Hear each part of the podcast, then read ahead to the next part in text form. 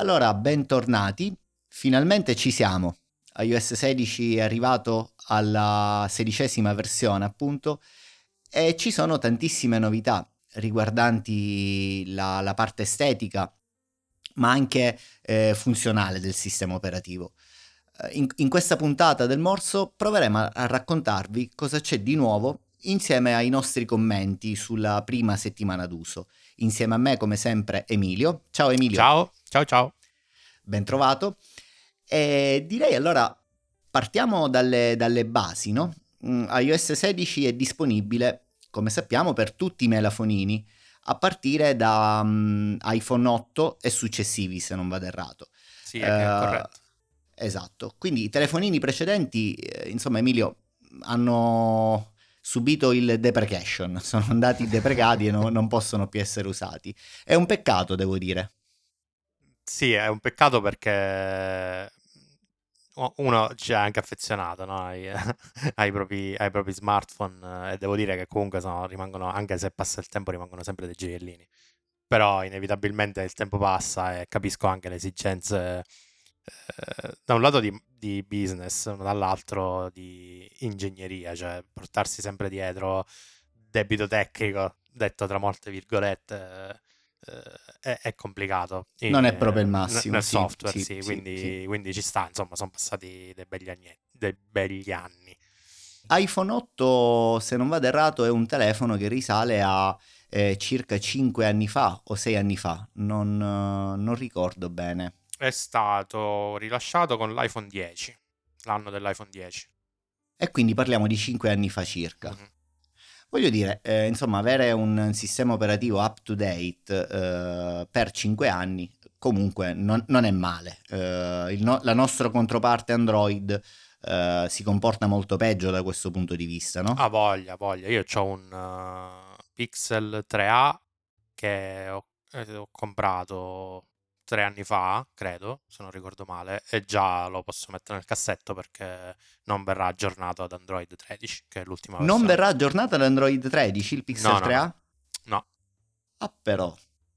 Io sono esattamente un anno in più di te, cioè ho un Pixel 4A che utilizzo per i miei test e, se non ricordo male, ancora non l'ho aggiornato, devo dire verità, però credo che si possa aggiornare ad Android 13. Sì. Il 4A può essere aggiornato e immagino che sarà l'ultima versione supportata. Dal 14 in poi non potrai più aggiornare. Beh, dico, da questo punto di vista, per qualunque che se ne dica, Apple comunque offre un supporto molto ragguardevole in termini di aggiornamento. Sì, assolutamente. Io ho l'unico dispiacere che ho è che ho il mio fedelissimo iPhone 6S che utilizzo principalmente per sviluppare, per test, che è stato aggiornato fino all'altro ieri. Adesso non potrò più aggiornarlo, lo continuerò a tenere per fare dei test di retrocompatibilità eventualmente, però effettivamente noto che con l'ultima versione di iOS supportata incominciava un pochino a balbettare, no? Le animazioni non erano più fluide, quindi insomma ci sta dopo tutto questo tempo. Senti, partiamo dal primo grande ammodernamento che salta subito agli occhi con iOS 16, no? Prima di tutto devo dire, io mi trovo molto bene, l'ho installato al giorno 0, iOS 16, per mia volontà non avevo mai installato una release candidate e neanche le beta, quindi per me è stato tutto nuovo tra virgolette, perché comunque stando un po' nell'ambiente, come sai, si vengono a sapere tutte le cose che ci stanno di nuovo nel sistema operativo, però ecco, non le avevo mai provate di pugno. Mi trovo molto bene. Anch'io non l'avevo installato nessuna beta, ho deciso di fare tutto come un utente normale, diciamo così, e devo dire che a distanza di quasi una settimana non ho notato nessuna regression, cioè sembra quasi un update evolutivo, no? di quello che usavamo prima, il sistema è molto fluido, nessun bug, nessun crash, solo le nuove feature ovviamente, sì. In più qualche problemino l'ho trovato, però insomma cose veramente risibili. Sì, piccole cose anch'io, cioè, magari poi se c'è tempo ne parleremo, però ecco, insomma, l'esperienza generale del prodotto secondo me è ottima. C'è da dire che sia io che te siamo su telefoni di ultima generazione, siamo su degli iPhone 13, quindi, ma io non credo che ci siano grosse differenze anche su un 12 o su un 11, cioè è proprio, hai detto bene, mi hai letto nella mente, cioè sembra quasi un upgrade evolutivo, cioè tutto funziona molto bene, tutto fluido, sembra quasi con una soluzione di continuità rispetto ad iOS 15, mm-hmm. sono molto contento. Come dicevo prima, partiamo dal primo, quindi grande ammodernamento che salta subito agli occhi, che è il blocco schermo, no? È stato completamente rivoluzionato, permettendo adesso all'utente di fare aggiustamenti all'aspetto in accordo a delle preferenze o a dei focus, ed è possibile ad esempio modificare il carattere, il colore usato per l'ora e tanta altra roba. Tu hai trovato utile questo aggiornamento? Cioè, ci hai giocato? L'hai smanettato? Assolutamente sì, mi ci sono anche un po' divertito a fare un po' di prove, configurazioni, e alla fine ho trovato il mio setup, diciamo, ideale di base, mm-hmm. che è un utilizzo delle fotografie dal rullino della camera, cioè, scusami, sì. Del telefono, messe in modalità smart, quindi le sceglie lui, che cambia ogni ora. Quindi ogni ora io mi trovo sempre una foto diversa come sfondo sia della lock screen che della home, però nella home ce l'ho blerrata, quindi non dà troppo fastidio. Io non sono mai stato un fan delle foto reali come sfondi, ho sempre utilizzato gradienti o colori o diciamo degli sfondi più artistici che non fotografici, però devo dire che iOS in questo caso fa una bella scelta delle foto da mostrarmi. Ho lasciato tutte le varie opzioni attive, quindi mi sceglie sia persone che paesaggi che natura, insomma, puoi decidere che cosa farti mostrare o e cosa no. Finora sono abbastanza contento di questo setup, poi magari ne parliamo. Ho impostato anche un paio di widget, insomma devo dire che niente ovviamente di rivoluzionario, non stiamo parlando di feature che ti cambiano la vita, però una bella evoluzione. Mi piace anche l'idea di poterli cambiare durante il corso della giornata o attivare uno piuttosto che un altro sulla base del focus mode. Sì, io ho fatto esattamente questo, sono stato meno, come dire, artistico di te, nel senso che ho preso, a me è piaciuto molto, ho giocato un po' con quelli delle foto, però sono voluto restare in una forma di anonimato, quindi ho trovato molto utile lo sfondo con le previsioni del tempo, che devo dire funziona davvero bene ed ha delle chicche davvero interessanti. Ad esempio la mattina presto il sole sta nella parte esattamente in alto a sinistra dello schermo, e poi a poco che passa la giornata tu vedi il sole che si muove da sinistra verso destra fino al tramonto, quando poi inizia il gradiente. Insomma, devo dire, è davvero fatta bene, cioè non nulla da dire. Ed insieme a questa ho abilitato appunto il famoso switch per il focus, che in realtà ancora l'ho utilizzato poco perché la mente si deve appunto abituare a questo cambiamento, però in generale quello che volevo fare, quello che ho fatto è stato creare due sfondi per il lock screen, uno generico, quindi quello che utilizzo tutto il giorno, tutti i giorni, diciamo legato alla mia vita privata, ed uno invece che utilizzo nelle ore lavorative 9 to 5, no? Che dovrebbe in qualche modo limitare le distrazioni che vengono da Instagram, da Twitter o da fonti di messaggi che in realtà c'entrano poco con il contesto lavorativo, e quindi permettermi di concentrarmi un po' di più. Ti farò sapere quando lo utilizzerò con assiduità se la cosa funziona realmente, in verità, perché l'ho fatto, ma in verità da quando ce l'ho forse l'ho utilizzato 1 o 2 volte, perché appunto ancora non sono ben indirizzato in questa cosa, non sono abituato. Io sono un fan del focus mode, lo usavo anche diciamo dall'anno scorso quando è stato introdotto nella versione precedente di iOS, e sono contento dei alcuni piccoli aggiustamenti che sono stati fatti quest'anno. In realtà io utilizzo principalmente, ne utilizzo tanti focus mode, quello per dormire, quello non disturbare classico, e poi ho il non focus mode, che è la modalità standard, dove è la configurazione predefinita, dove ricevo tutte le notifiche, quello che mi interessa. Quest'anno invece ho attivato, avevo una modalità di lavoro dove ricevo solo notifiche inerenti a cose di lavoro che uso spesso durante le call, quando devo fare screen sharing di roba durante una call.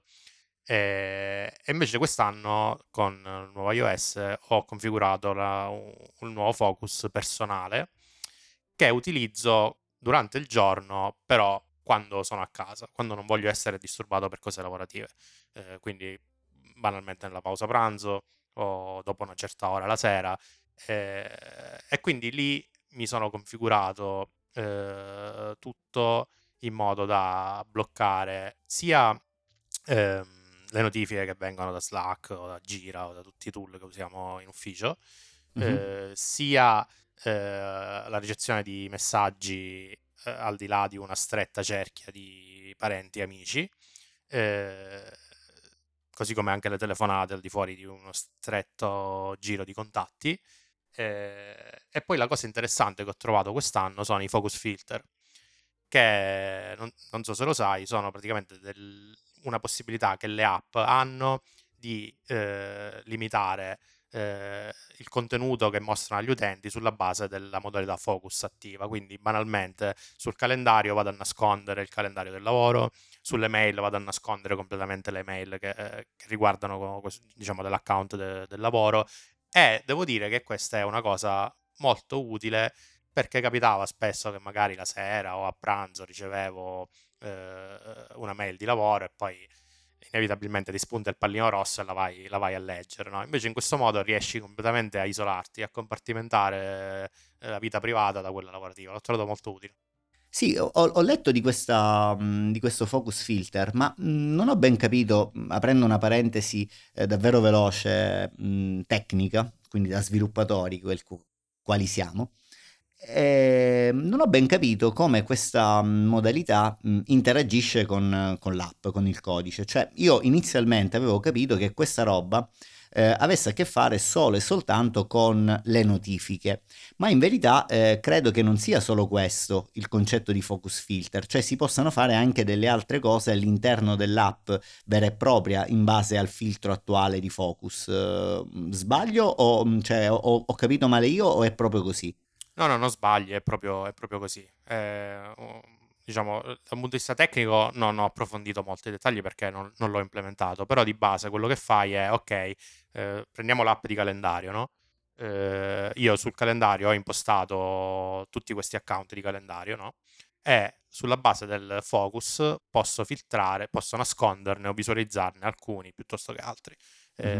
Così come anche la stessa cosa vale sulle mail, cioè è come se tu disattivi on demand temporaneamente una porzione, un account o altro. Sì, e questo vale sia per le app native, quelle first party di Apple, che anche per le app fatte da sviluppatori terze parti, ed è una cosa molto carina. Sarebbe interessante vedere come funziona, ma probabilmente ci sarà una qualche inam o una qualche meccanismo che ti ritorna un set di possibili filtri, e su quello poi tu basi la configurazione dell'app o altro. Interessante comunque da un punto di vista tecnico, ma anche proprio di utilizzo, di experience dell'utente. Devo dire, molto azzeccata come cosa. Senti, ma hai provato, tornando alla parte ludica del sistema operativo, hai provato la modalità ritratto nel blocco schermo? Perché adesso c'è questa possibilità di separare il soggetto in primo piano dallo sfondo ed in qualche modo sovrapporlo, creando una dinamicità tridimensionale rispetto all'indicatore dell'ora, ai widget, eccetera. Non so se hai visto. Sì, l'ho provato, è carino. Devo dire però che, siccome ho configurato due widget sotto l'orario, e in questo caso la modalità ritratto si disattiva di default, quindi non la sto utilizzando. Potrei anche configurare dei dei lock screen ad hoc senza widget, e quindi in quel caso sì, lo userei perché è un effetto molto, molto piacevole.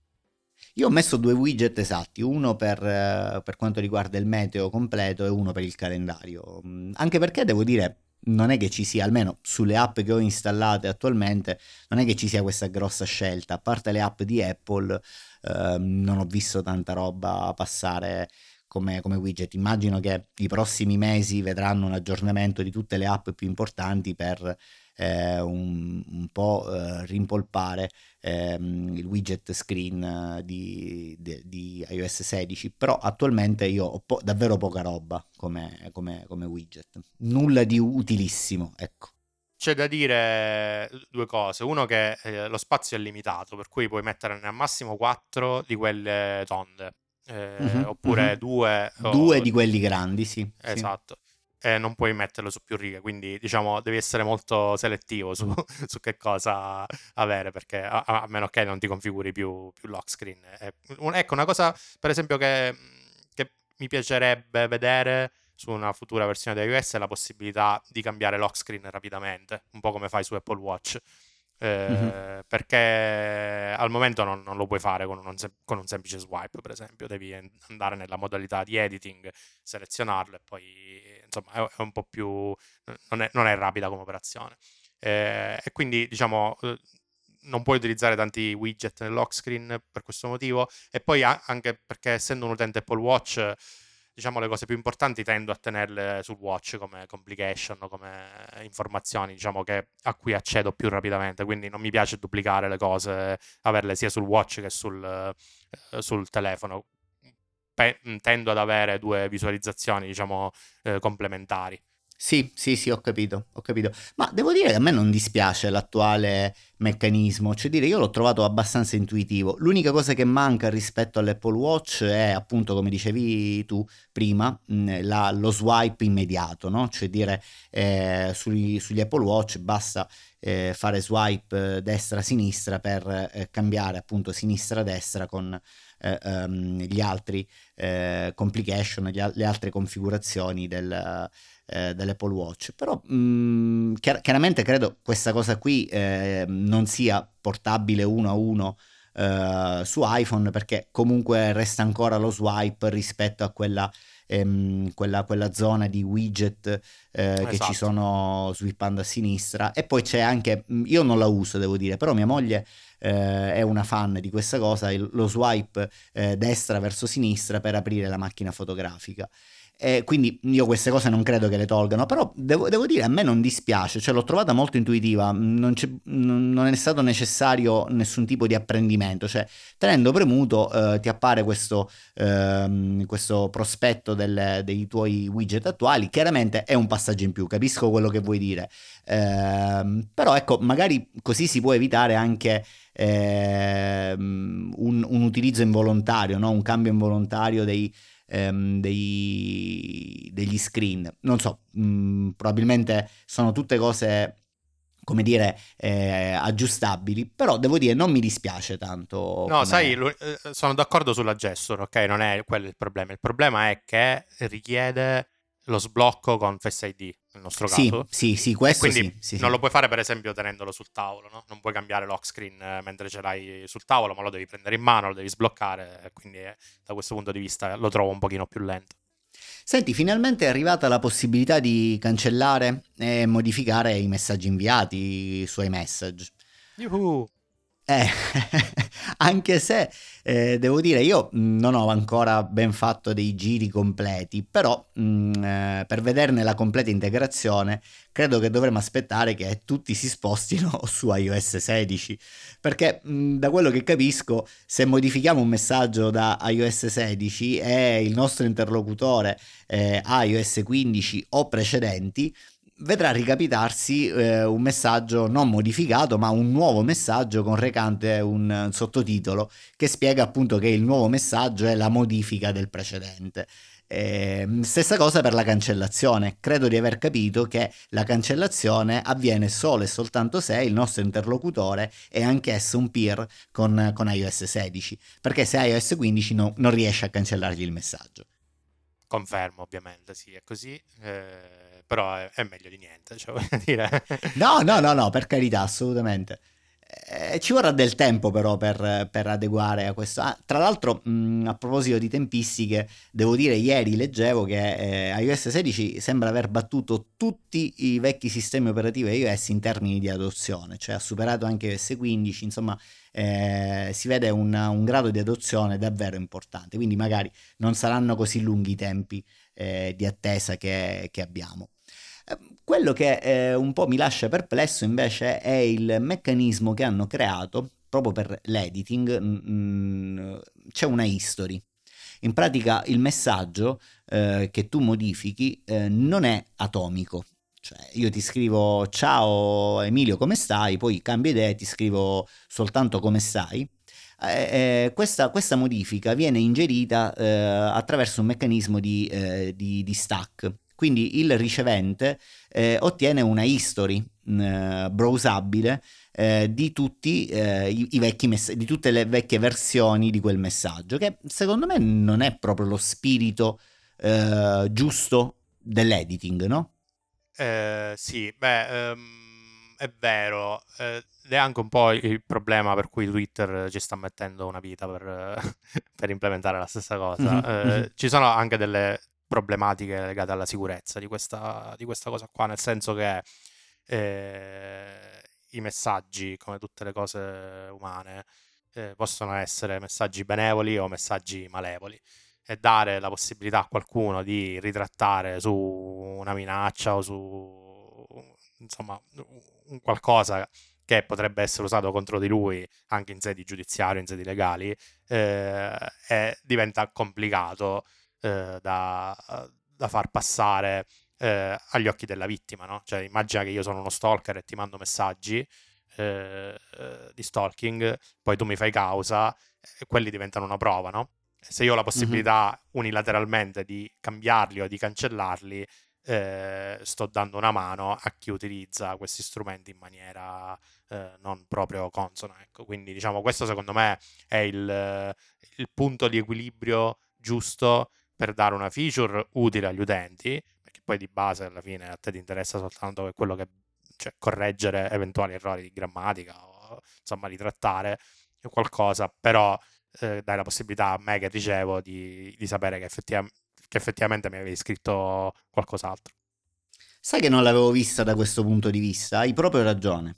Cioè dire, questo forse è l'unico modo, voglio dire, se nel malaugurato caso si dovesse finire, speriamo mai, in una situazione di questo tipo con messaggi eccetera, anche un po' pericolosi ricevuti, credo che comunque venga aperta un'indagine e ci sia un accesso a delle come dire dei contenuti, non so come funzioni con iMessage da questo punto di vista, però ascoltando un po' la cronaca che si va leggendo un po' in giro nei vari giornali, sembra che ad esempio tramite WhatsApp o altri sia possibile accedere, quando si hanno questo tipo di problematiche, accedere a dei log di sistema.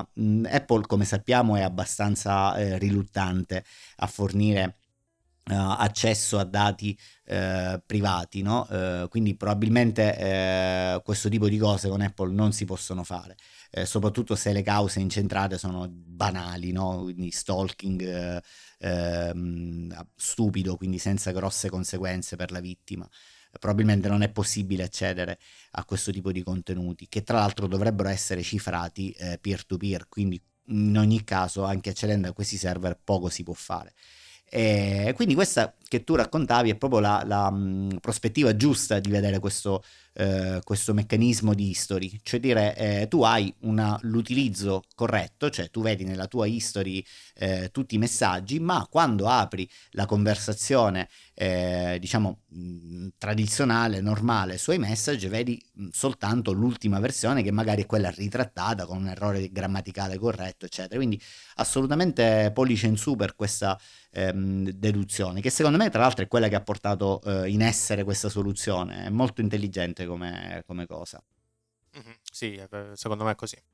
Senti, sul fronte Apple Music invece ho visto che è stata reintrodotta, me ne sono accorto l'altra mattina mentre ero a correre, la possibilità di avere l'anteprima completa full screen, insomma, della cover, che era stata tolta perché in virtù del nuovo player, del mini player che compariva, non c'era più quella cover, sai, con il blur di fondo che veniva derivante dal colore della copertina, eccetera. Questa roba qua era, credo, ferma iOS 11, 10, non ricordo, però a un certo punto venne eliminata in favore di un mini player, e invece adesso hanno reintrodotto questo meccanismo, che devo dire a me piace tanto. Non so tu come la vedi, però secondo me è davvero il benvenuto. Anche per me pollice in su su questa cosa, molto più gradevole. Cioè, a dire che Apple Music forse fra tutti è quello che ha avuto meno amore da parte di Apple quest'anno. Ma sai che ci pensavo, mi hai letto ancora una volta nel pensiero, non capisco perché praticamente non è cambiato nulla, cioè davvero poco. C'era tanto da aggiornare in Apple Music, secondo me, da un punto di vista, non che non funzioni, però da un punto di vista di esperienza, secondo me c'è tanto da fare, come consigli, come meccanismi di consigli, come browsing generale, quindi come discovery dei contenuti. Secondo me siamo un passo indietro rispetto a Spotify, ad esempio. Non lo so, magari si aspetterà di vedere, cioè, adesso c'è la grossa attesa della 16.1, che dovrebbe essere la versione con cui vedrà la luce anche iPadOS 16, quindi magari aspettano di vedere, aspettano un cambiamento generale anche con Ventura e con iPad, per poter modificare una cosa che altrimenti sarebbe univoca in questo momento, non soltanto su iOS. Speriamo. Apple Music è una di quelle app che vive un po', diciamo, per conto suo rispetto al sistema operativo, nel senso che è capitato in passato di vedere aggiornamenti importanti fatti in primavera, quindi diciamo a metà ciclo di vita del sistema, perché comunque è più vista come un servizio che non come un'app standalone, quindi probabilmente qualcosa nel corso dell'anno arriverà. Sì, devo dire... Ripeto, io non ho grossi problemi, d'altra parte non sono un grossissimo utilizzatore, nel senso che molte volte metto delle playlist di concentrazione mentre lavoro, oppure metto una playlist quando vado a correre, vado in bici, insomma il mio utilizzo della musica è un utilizzo secondario, poco attento, quindi serve come compagnia. Però ecco, mi piacerebbe poter avere ad esempio dei meccanismi di discovery più precisi. È difficile per me trovare della nuova musica rispetto ad un genere, perché le playlist che propongono loro piuttosto che i contenuti che propongono loro ad un certo punto sono sempre gli stessi, e secondo me ci sarebbe del margine di miglioramento da questo punto di vista. Vero. Senti, questa è una cosa che mi riguarda invece molto molto da vicino, perché come ti ho detto, magari i nostri ascoltatori non lo sanno, però da oggi sono senza Apple Watch, perché l'ho portato in assistenza e dovranno cambiare, c'era un problema di batteria, quindi tutto bene, nel senso che è entrato in garanzia perché ancora ero coperto da garanzia, quindi il prodotto verrà sistemato, però devo aspettare circa una settimana, perché è una roba che viene fatta non qui da noi a Catania, ma fuori, quindi c'è un tempo tecnico da attendere di circa 7 giorni, e quindi per 7 giorni sarò senza Apple Watch, che per me è già di suo una tragedia. Però sembrerebbe che nulla succede per caso, come si dice. Sembrerebbe che iOS 16 ha la possibilità di chiudere i propri anelli di attività, i ring, senza Apple Watch. Confermo, sia l'attività che anche Fitness Plus, puoi farlo adesso senza avere la necessità di un Apple Watch. Questa è una gran bella cosa che eventualmente ti può aiutare a continuare a fare attività fisica anche senza. Senti, ma c'è qualcosa di curiosità, c'è qualcosa da abilitare o altro, o lui in automatico va fallback verso la sensoristica che c'è sull'iPhone? Credo che, allora, per quanto riguarda il tracking diciamo automatico, quello che tu fai da solo, dovrebbe funzionare in background, cioè non credo che ci sia qualcosa da fare manualmente. Invece per quanto riguarda ovviamente gli allenamenti con Fitness Plus li devi comunque avviare. Vabbè, io per quelli ti farò sapere nella prossima puntata, perché appunto è da oggi, quindi ancora non sono riuscito a testare, però mi piacerebbe che funzionasse. Sai, io non utilizzo comunque il sensore dell'Apple Watch, perché quando corro, ma soprattutto quando vado in bici, probabilmente la posizione che hai nel tenere lo sterzo della bici lo trovo poco preciso, e quindi da anni oramai utilizzo una fascia cardio che mi dà delle stime molto più esatte, molto più precise rispetto alla media dei battiti per minuto e così via. Quindi proverò domani a utilizzare questa stessa fascia cardio, quindi abbinandola anziché all'Apple Watch, abbinandola all'iPhone, tanto è Bluetooth uguale, e vedere se Fitness Plus la riconosce così come quando utilizzavo l'Apple Watch, perché se così fosse praticamente l'utilizzo dell'Apple Watch poi diventa soltanto un valido ausilio per tutto il resto della giornata, perché immagino che comunque l'iPhone non sia in grado di tracciare in maniera pedante e precisa il consumo di calorie, così come ad esempio lo fa l'Apple Watch, che comunque è sempre al polso e riesce a tracciare molta più roba rispetto a un iPhone che comunque, ben che va, tieni nella tasca dei pantaloni. Certo, anche se credo che gran parte del calcolo venga fatto sulla base del battito cardiaco, quindi da quel punto di vista dovresti essere abbastanza coperto, cioè dovrebbe essere abbastanza attendibile.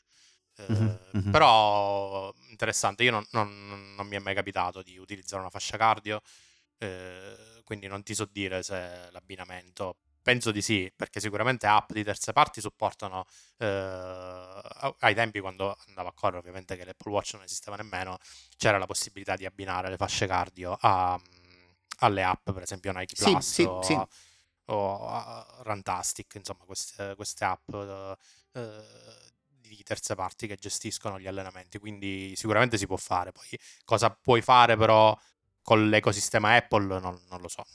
No, ti dico, fino a ieri io cosa facevo? La fascia cardio era associata, sai che da Apple Watch hai la possibilità di far Bluetooth, eccetera, no? La fascia cardio era paired, quindi accoppiata, con l'Apple Watch e non con l'iPhone, quindi con l'iPhone ancora non lo so, dovrò provare, ti farò sapere prossimamente, però ecco, fino a ieri la fascia cardio era associata con l'Apple Watch, e quando io avviavo un allenamento di qualunque tipo sia, quindi a prescindere da Fitness Plus, ok? Quando io avviavo un allenamento, quindi corsa, piuttosto che bici, piuttosto che training, quello che vuoi, lui in pratica faceva vincere, perché immagino ci sia un meccanismo di priorità, quando vedeva che io avevo la fascia cardio abbinata e quindi connected all'Apple Watch, la fascia cardio vinceva rispetto al sensore interno dell'Apple Watch in termini di quello che vedevo, e te ne accorgi subito, perché quando tu guardi la stima in real time, no? Mentre hai un allenamento attivo su Apple Watch, sai che hai la riga indicante l'attuale battito per minuto, sì. E quando utilizzi l'Apple Watch questa stima a volte diventa grigia, perché in quel momento magari il sensore non riesce a funzionare bene, perché magari ti stai muovendo, l'orologio si è un po' spostato, insomma questa cosa è una cosa che capita, che non è un grosso problema, perché comunque a fine sessione quello che viene fatto è una sorta di media ponderata rispetto al BPM. Mentre quando io gli legavo la fascia cardio, quindi quando era connessa la fascia cardio all'Apple Watch, questa stima è continua, cioè la caratteristica della fascia cardio è proprio questa, che ti dà un continuo, preciso e accurato battito per minuto, e infatti vedevo che quel numeretto là non cambiava, cioè non diventava mai grigio, Questa cosa è molto importante con la bici, perché quando vado in bici io ho riscontrato che, ripeto, come dicevo prima, probabilmente è la posizione che assumono i polsi mentre tieni lo sterzo, l'Apple Watch molte volte diventa grigio, ma tantissime volte, cioè io lo vedo, cioè quando sei in salita, quando sali verso l'Etna ad esempio, è chiaro che io ho dei battiti accelerati e lui ancora era in grigio e mi disegna 90, 100, insomma completamente fuori fase, mentre con la fascia cardio è sempre aggiornato. Quello che dicevo prima è proprio questo, io domani proverò a abbinarla stavolta all'iPhone e vedere che succede quando avvio un training in Fitness Plus senza avere accesso all'Apple Watch. Vedremo. Ok, fammi sapere. Tornando ad iOS 16, sono da questo punto di vista un po' dispiaciuto, con un po' di disappunto, perché le grosse novità non arriveranno, anzi non sono arrivate proprio con questa versione. C'è da aspettare quantomeno quella che adesso è in beta, la 16.1 che è appena uscita in beta, per avere una delle tante agognate caratteristiche innovative di iOS 16 che sarebbero le live activity, no? Che dovrebbero in qualche modo aggiungere dinamismo a quelle che erano una volta le push notification. Sì, questo è stato ritardato, ovviamente non era pronto. La solita croce e delizia degli aggiornamenti di Apple, almeno della .0, è sempre, ormai da qualche anno a questa parte è sempre così. Viene rilasciata una .0 per amor di patria, nel senso che devono essere venduti nuovi iPhone per forza, che inevitabilmente vanno con la nuova versione del sistema operativo, e quindi qualcosa viene posticipato di un mese quando va bene, 3-6 mesi quando va male, però le live activities effettivamente erano sono una bella aggiunta che vanno a completare un po' questa visione della lock screen ridisegnata, no? Perché ti dà la possibilità di avere un dinamismo, come dicevi tu, senza necessità di aprire il telefono, interagire con le app. Questa è una... Poi addirittura con la declinazione della Dynamic Island tutto prende vita magicamente, no? Quindi sì. Questo sicuramente sarà una cosa molto attesa col nuovo update. Sì, che tra l'altro ancora non ho scaricato la beta, ma lo farò sicuramente nel pomeriggio.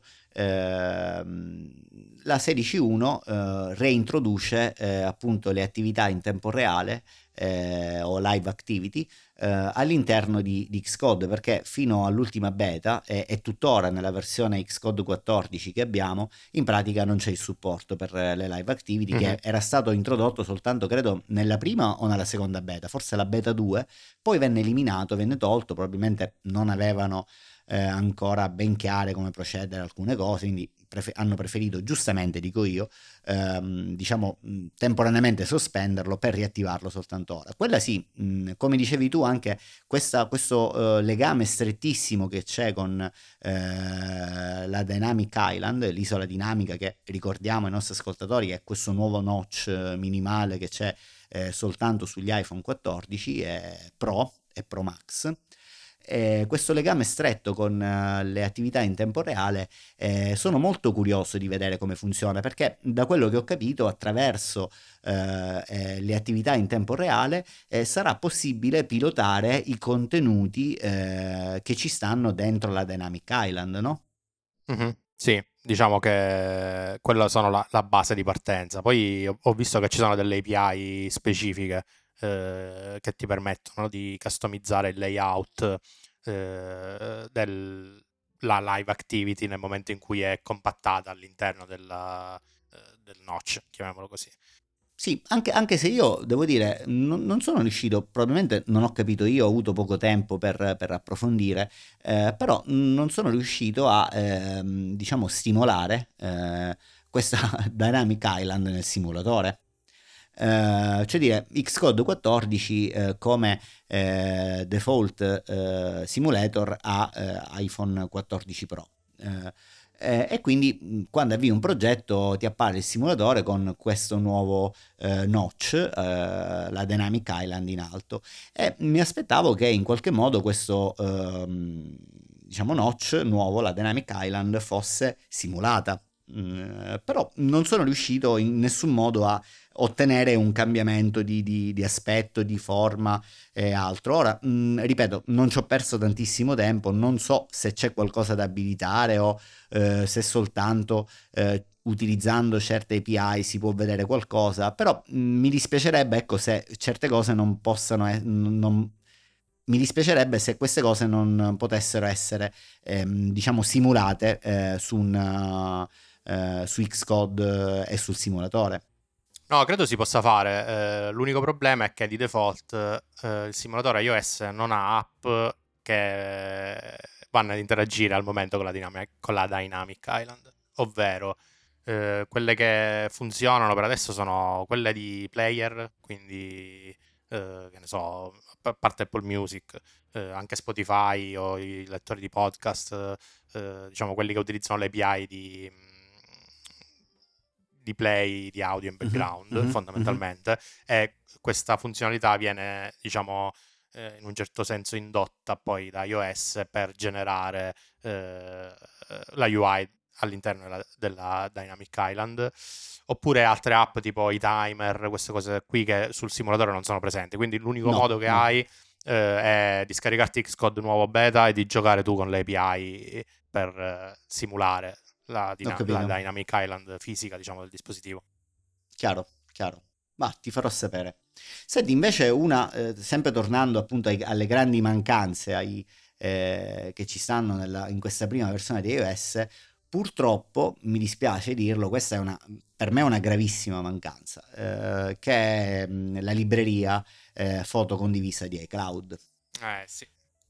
Io questa dico, per me è abbastanza grave, perché settimana scorsa appunto ho dovuto pagare il rinnovo annuale a Google, perché una parte delle foto ce l'ho su Google, perché ne abbiamo parlato in passato, trovo molto più intuitivo e funzionale il meccanismo di condivisione in famiglia che c'è con Google Foto, quindi speravo che iOS 16 arrivasse in tempo per poter fare il travaso insieme a mia moglie e passare finalmente a un unico gestore, no? Che Apple, però ahimè non è ancora il momento. Questa per me è davvero una grossa mancanza. Spero che temporeggiare su questa caratteristica non sia soltanto appunto un temporeggiare, ma che comporti anche una costruzione finalmente di un ecosistema completo per la condivisione delle foto, che attualmente è davvero scarso, devo dire. Sì, attualmente è inesistente, almeno per quanto riguarda la condivisione, come dici tu. Io non so se dipenda dal fatto che essendo stati ritardati i rilasci di iPadOS e di macOS, come sempre, loro preferiscono avere prima tutti i sistemi operativi, diciamo, in versione nuova, per rilasciare una funzionalità che inevitabilmente va ad impattare su tutti i tuoi device, no? Quindi magari dipende solo da quello e non da delle problematiche tecniche che hanno avuto nell'implementare la feature, però non lo so, non so se nella beta è presente nella 6.1 oppure no, non ti so dire, non ho letto a riguardo, però in realtà credo che questa qui comunque sia una feature tutta lato Apple, nel senso che anche se dovesse essere riabilitata lato 16.1, comunque se loro non la abilitano completa in produzione, cioè anche se mia moglie installa la 16.0, fino a quando non ci sarà la 16.1 non la vedrà.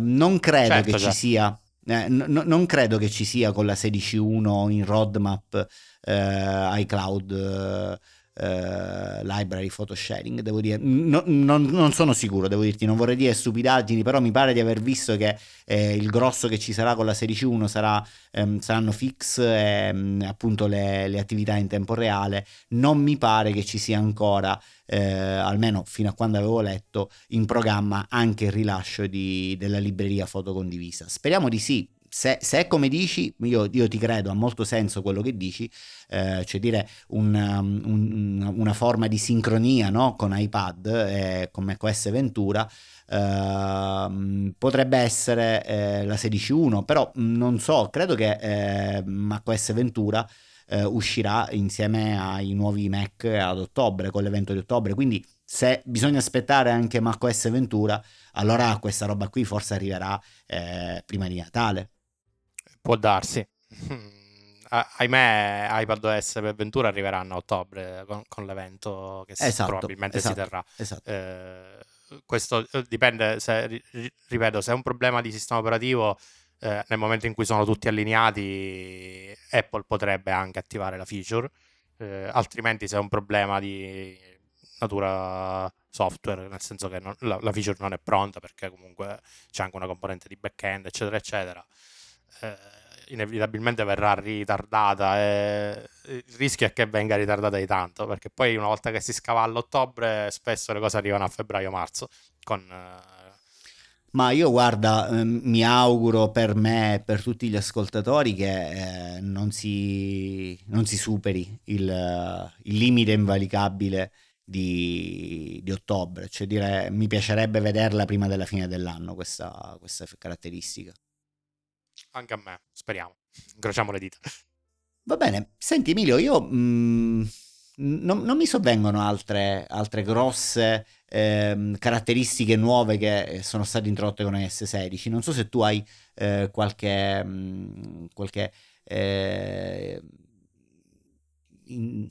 non so se hai qualcos'altro da aggiungere tu a livello di nuove funzionalità, però ecco, in generale credo che siano queste le major feature di cui si parlava e si è parlato. Sì, ripeto, a parte qualche nice touch un po' a destra, un po' a sinistra, più o meno questo è il grosso delle novità di quest'anno. Ho visto, però ancora non l'ho testata benissimo, che è stata ridisegnata l'app casa, diciamo quella per gestire la domotica, in salsa Apple, però di base i pattern di utilizzo sono sempre i medesimi che si avevano prima. Ho notato che funziona un po' meglio Siri, almeno sull'HomePod. Questo è una cosa che mi piace abbastanza, perché spesso mi falliva fino alla versione precedente. Poi secondo me può avere senso fare una puntata doc su WatchOS, perché ci sono delle novità che mi piacciono molto. L'evoluzione di WatchOS quest'anno mi ha convinto tanto, quindi magari ne parleremo alla prossima puntata. Sì, come no, io appunto, come dicevi tu, riserverei un po' di spazio che merita WatchOS per poterne parlare. Riguardo Siri, devo dire, io devo fare la campana stonata, perché è l'unica di cose, ti ricordi all'inizio dicevamo qualche piccolezza che non andava. Io ho visto invece delle grosse regression rispetto ad iOS 15. Ad esempio, io utilizzo spessissimo quando sono in auto, c'è un brano musicale che mi piace, la possibilità appunto di chiedere a Siri: dimmi di chi è questa canzone. E con mia sorpresa l'altro ieri, mentre ero in macchina, c'era un brano anni 80, io sono un fan degli anni 80, che mi piaceva tanto, non ricordavo il nome, ho detto: sai che c'è, ma mi faccio dire chi è, così mi faccio, poi lo aggiungo alla mia playlist. E Siri, dopo un po' che girava mentre ascoltava, mi diceva: in questo momento non sono in grado di poter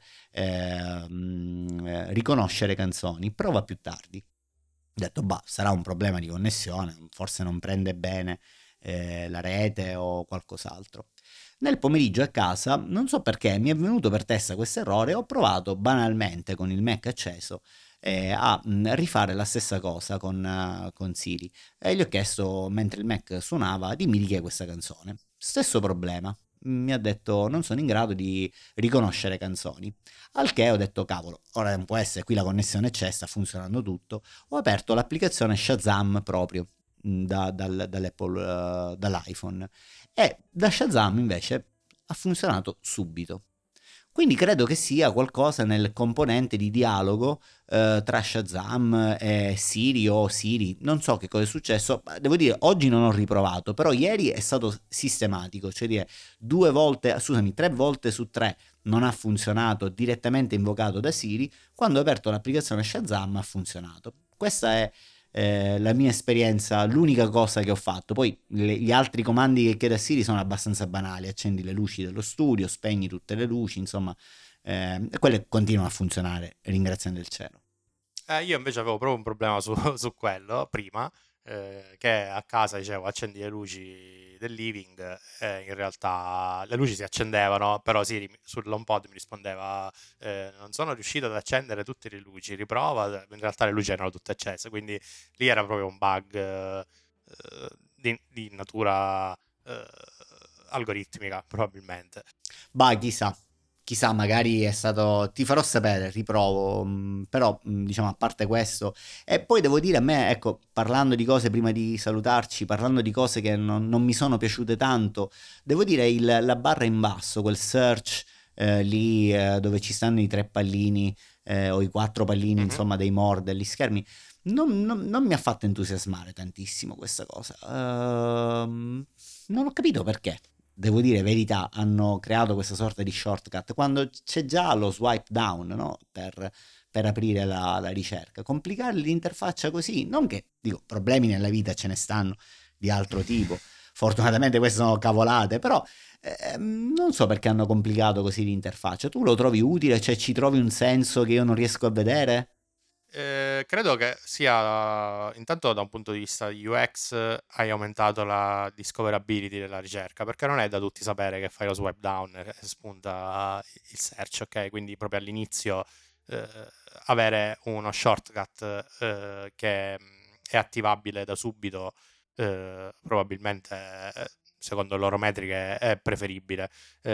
Invece io trovo meno utili i pallini, nel senso che alla fine io ormai ho le mie tre pagine di app, o meglio, tre pagine non di app, ma insomma tre pagine di home, che rimangono sempre quelle, cioè sapere quante ne ho o in che pagina mi trovo non mi dà nessun valore informativo, nessun valore aggiunto, sì. Tra l'altro puoi continuare a fare scrolling rapido tra le pagine sul search, quindi anche se c'è il search, se tu fai lo swipe a destra e a sinistra ti cambia pagina.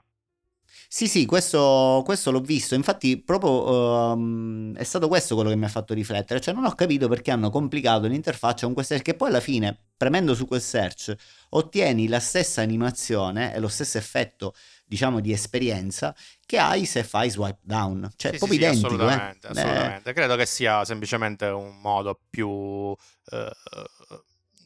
non più rapido, ma quantomeno più diretto di dire guarda, se schiacci qua puoi avere la ricerca. Spotlight, che per i non avvezzi è il search di iOS, credo che sia diventato un entry point abbastanza importante all'interno dell'esperienza di iOS, sia come launcher di app, ma anche come discovery di shortcut, o in generale io lo utilizzo tantissimo, quindi magari averlo messo lì in bella vista è un invito agli utenti ad utilizzarlo ancora di più.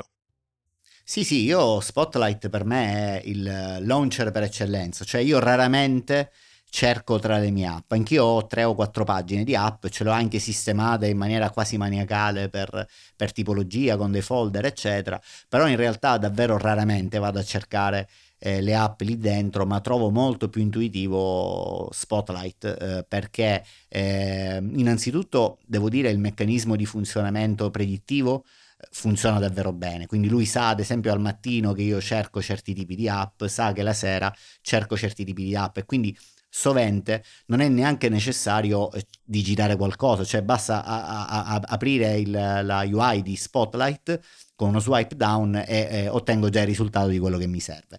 Ma comunque sia, basta digitare due lettere per arrivare al risultato, quindi lo trovo davvero molto ma molto più diciamo veloce, speedy, come dicono gli americani, rispetto a una ricerca, una navigazione per pagina. Una cosa che ho trovato invece fastidioso di Spotlight, che me ne ero accorto i primi giorni ed effettivamente è così, che non esiste un pulsante o un modo diretto per chiuderlo, quindi per tornare indietro, no? L'unico modo che hai è tappare sul background della schermata. Sì. Che però non è detto che ci sia, o meglio che sia raggiungibile, perché...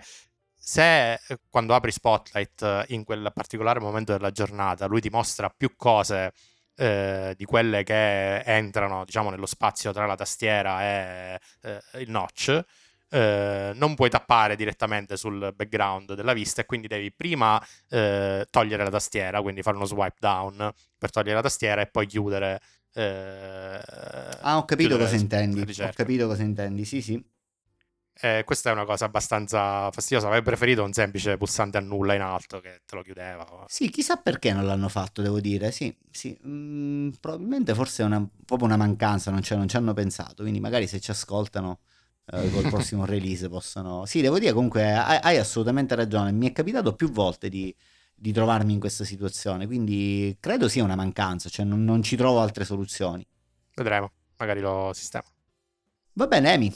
Ti ringrazio tanto per la bella conversazione e io credo che già proprio settimana prossima, da quello che sento dire in giro, ci sarà questo aggiornamento. C'è già forse un aggiornamento, credo di aver capito, per chi riceve i nuovi iPhone. Oggi è il giorno dell'arrivo, no? Gli iPhone 14, 14 Pro e 14 Pro Max per i fortunati che li hanno comprati. Oggi è il venerdì 16, quindi dovrebbero iniziare a riceverli o andarli a prendere nei vari Apple Store. E se non ho capito male, questi iPhone avranno già un aggiornamento rispetto alla versione che abbiamo tutti noi su iOS 16.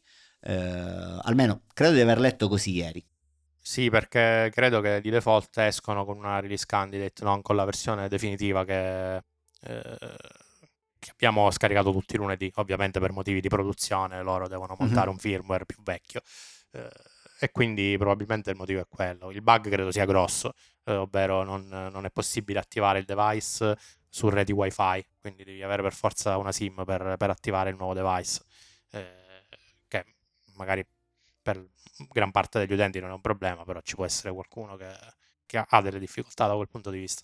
Sì, credo che tu ti riferisca al problema, quello dell'iMessage e FaceTime che non funziona durante la fase di attivazione. Sì, credo di aver capito. Infatti non ho ben capito perché si è gridato allo scandalo rispetto a questo problema, perché da quello che ho letto sembrerebbe essere banalmente un problema di connettività, cioè devi stare su wifi perché tutto funzioni. Sì, però non è un prerequisito che puoi dare a un utente iPhone, cioè lo puoi assumere se devi fare le operazioni sul Mac, ma sul telefono, se tu hai la SIM con i dati, non è detto che tutti abbiano wifi.